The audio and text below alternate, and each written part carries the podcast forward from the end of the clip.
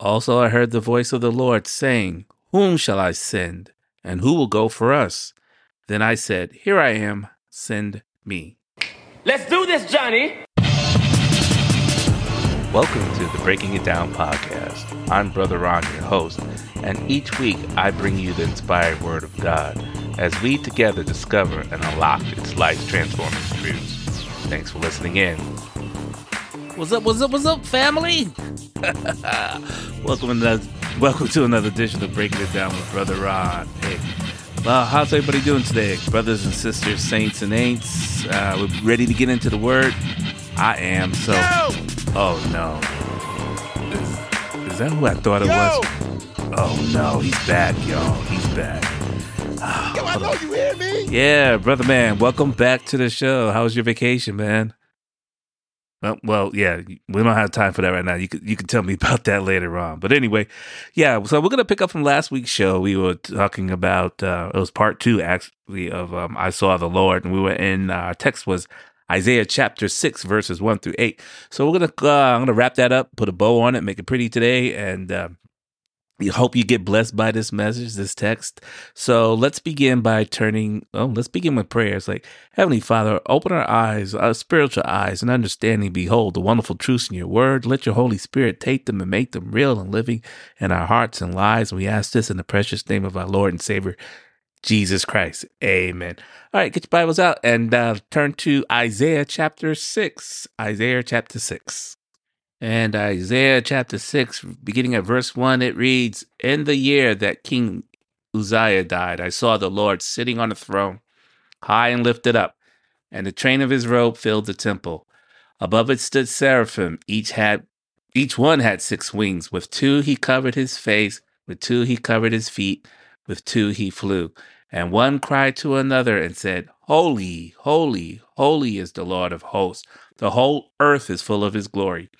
And the posts of the door were shaken by the voice of him who cried out, and the house was filled with smoke. So I said, Woe is me, for I am undone, because I am a man of unclean lips, and I dwell in the midst of a people of unclean lips. For my eyes have seen the King, the Lord of hosts. Then one of the seraphim flew to me, having in his hand a live coal which he had taken with tongs from the altar.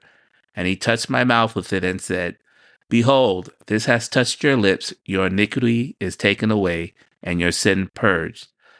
Also I heard the voice of the Lord saying, Whom shall I send, and who will go for us? Then I said, Here I am, send me. All right, so that's our text we've been working on the last three shows. Um, I want to focus on verse 8 tonight. Uh, verse 8 said again, Also I heard the voice of the Lord. This is Isaiah talking. I heard the voice of the Lord saying, whom shall I send, and who will go for us? And then I said, Here I am, send me. Now, I want to give a quick summary of what we covered in Isaiah 6 and what we just read. So, I, Isaiah 6 is describing a vision of God um, experienced by Isaiah the prophet, uh, which he began his work as a prophet.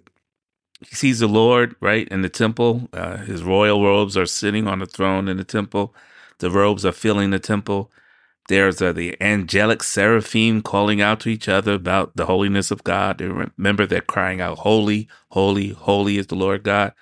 And Isaiah is overwhelmed by all this, and he's overwhelmed by his uncleanness, cleanliness, because his sin, that is, because he's in the presence of Almighty God.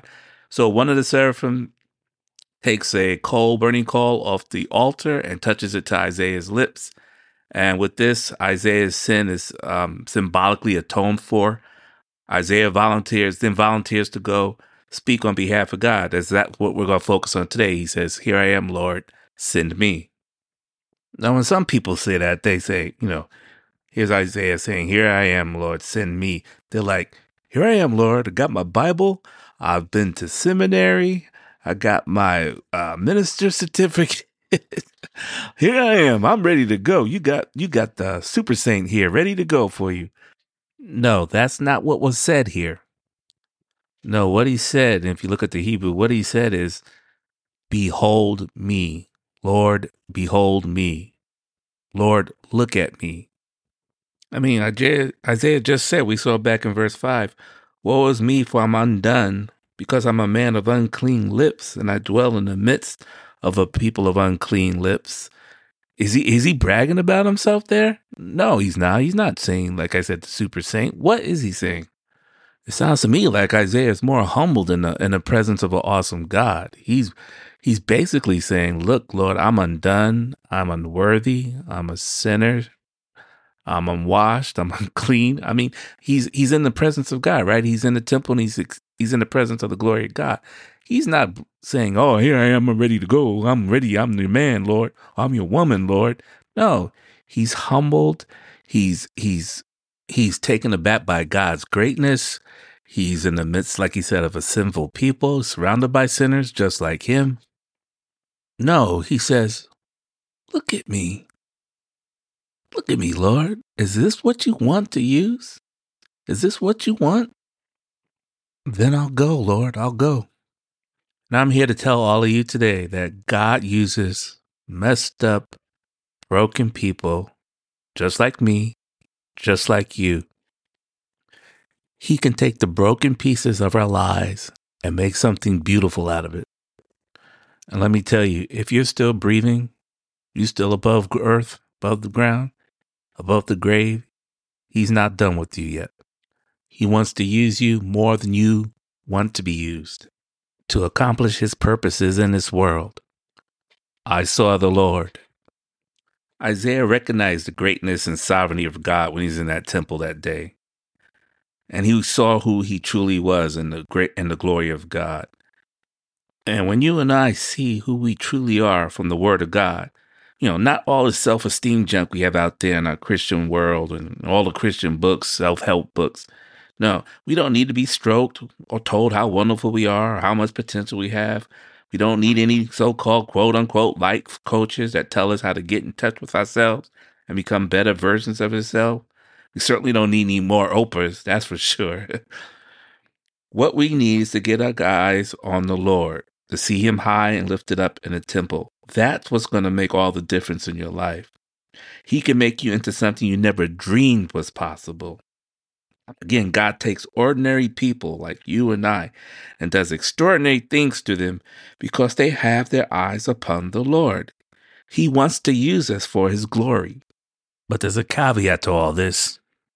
He only uses clean vessels. That's right. You got to be pure before him before he uses you. You humbled, you're humbled by his presence, by his power, by his grace. But you got to be clean, or as a saint, as the Bible calls it, the old saint, you got to be sanctified, holy, set apart for the use of God. That has to happen first. For we see in Matthew 5 and 8, pretty much says, Blessed are the pure of heart, for they shall see God. Now let's let's turn over to the book of First Peter. Book of First Peter. I want to read a passage there.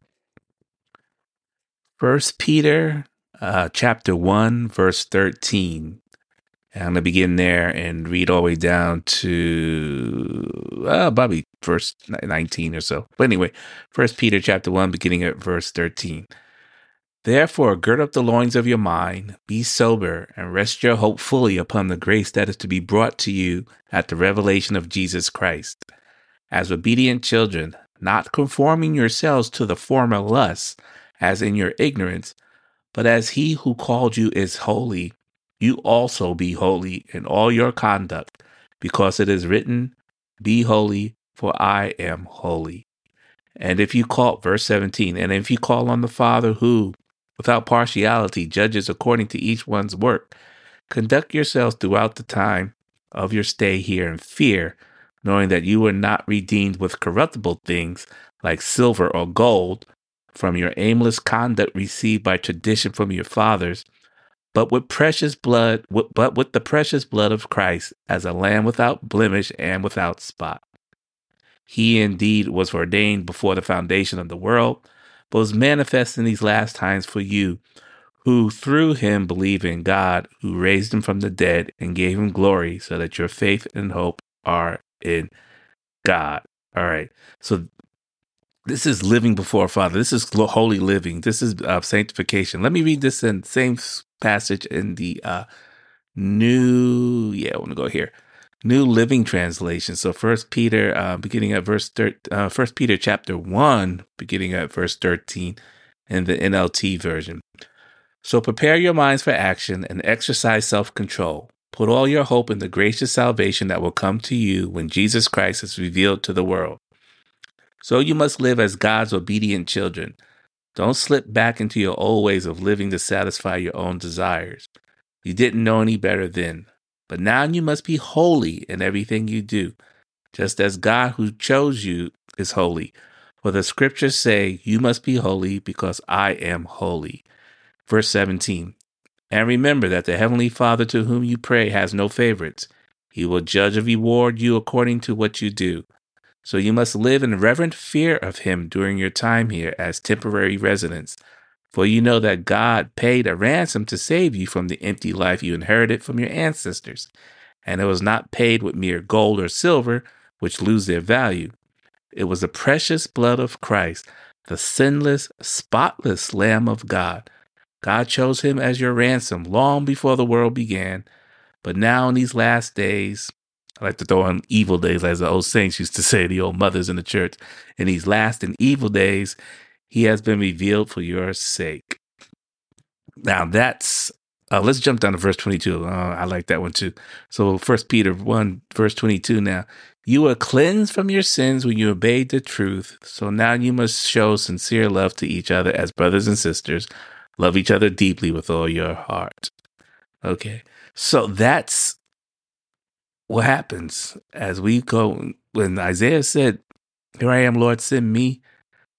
He's like, You want to use me, a dirty, filthy, broken vessel? And God said, Yeah, I'm going to clean you up. My son has died for you. Well, he's saying that to us. He didn't say that to Isaiah, but it was a forbearing of what what was happening to Isaiah was a forbearing of what Christ has done on the cross. But he cleans us up by the precious blood of um uh where am I? Here in verse at first Peter. Um uh yeah, here it is, verse 19. It was the precious blood of Christ, the sinless, spotless Lamb of God that's ransomed us from the sin. So now we can serve God because of the precious blood of Christ. You see, it's clean hearts that have gotten right with the Lord that all of a sudden understand that. That God, no matter where you are or who you are or what your age is, that God wants to use us for his glory. Now, I can hear someone out there saying, Well, how do we know? How do I know? How do you know when God is through with you? Well, it's when you drop dead. That's it right there, right? When you can no longer breathe, when you're six feet below the earth, that's when God stops using you. So just keep going. Keep going with God. Like I said, He can take your messed up life and turn it around, clean you up, and use you for His glory, to use you as a instrument to accomplish His will. You just need to make yourself available to Him and live a pure life, to live a sanctified life. And then the responsibility is left up to God as what He will accomplish through you. It's not you, but it's Him. It's no longer I who liveth, but Christ who lives in me. And this life I now live in the flesh, I live by faith in the Son of God who died and gave Himself for me. That's what it's all about. So, what happens when you see the Lord? You recognize your own sinfulness and your need in a powerful way. Woe is me, for I am undone, because I am a man of unclean lips. Why? Why is he saying this? Why is I saying this? Woe is me. For my eyes have seen the King, the Lord of hosts, the Messiah, the Lord Jesus Christ, the risen and resurrected Christ. What happens when you see the Lord? You receive God's cleansing and forgiveness. Then one of the seraphim flew to me, having in his hand a live coal which he had taken with the tongs from the altar, that's the altar sacrifice. And he touched my mouth with it, and he said, Behold, this has touched your lips. Your iniquity is taken away, and your sin is purged. But what really happens when you see the Lord? You respond to God's calling upon your life. you immediately begin to believe that God wants to use you. I don't really know how to say this, but I believe at times there's too much emphasis put on on the quote unquote special people that are gifted in the body of Christ. You know, the gifted men that are mentioned in the Bible in Ephesians 4, the pastors, the teachers, the evangelists, and so on. And we fail to see how God wants to use every single one of us, those of us who've come to know the Lord. And a lot of us have not presented ourselves before God in the way Isaiah did. We haven't really seen the Lord. We have no idea or how in any way he could use us. Yet we can still say, just as Isaiah did, Here I am, send me. Lord, I'll go wherever you want me to go. I'll do whatever you want me to do. Here am I, send me. Lord, look at me. Behold me. I'm a man of unclean lips. I'm a mess. I'm undone. That's what he said earlier, back in verse 3. Woe is me, for I am undone. I am a man of unclean lips, and I dwell in the midst of a people of unclean lips. Behold me. The idea here is a statement of humility on the part of Isaiah. I know I'm not much, but Lord, if you can use me, send me. Amen.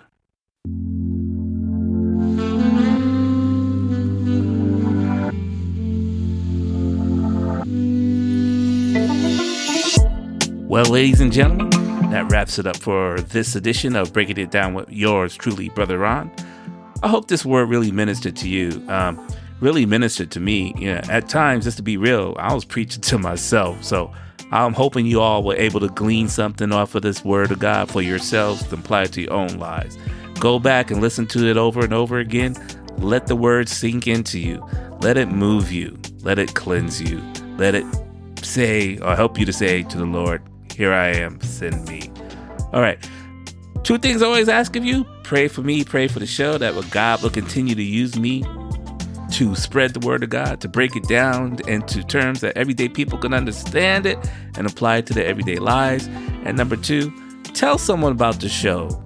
Tell them about this guy out here who's breaking down the word of God. And then go on your platform, whether it's Apple Podcasts, um, Spotify, whatever podcast platform you listen to, go on there, rate the show, give it four stars, five stars, whatever it is, leave a comment. But do this because this is what you know the algorithms pick up on, and they look at and like, oh, we're going we're going to promote this show, and then thereby promote the word of God. So you'll be doing me and the kingdom of God a huge favor by doing this. And then that's your part, right? Here I am, Lord, send me. Well, that's the easy part. You know, comment on the show, rate the show, promote the show, pray for the show. All right, y'all. It's been a good time. Enjoy it. Y'all stay safe. Um, stay in prayer again for me. And uh, I love you all. And uh, I'll see you next week. Peace. I'm out.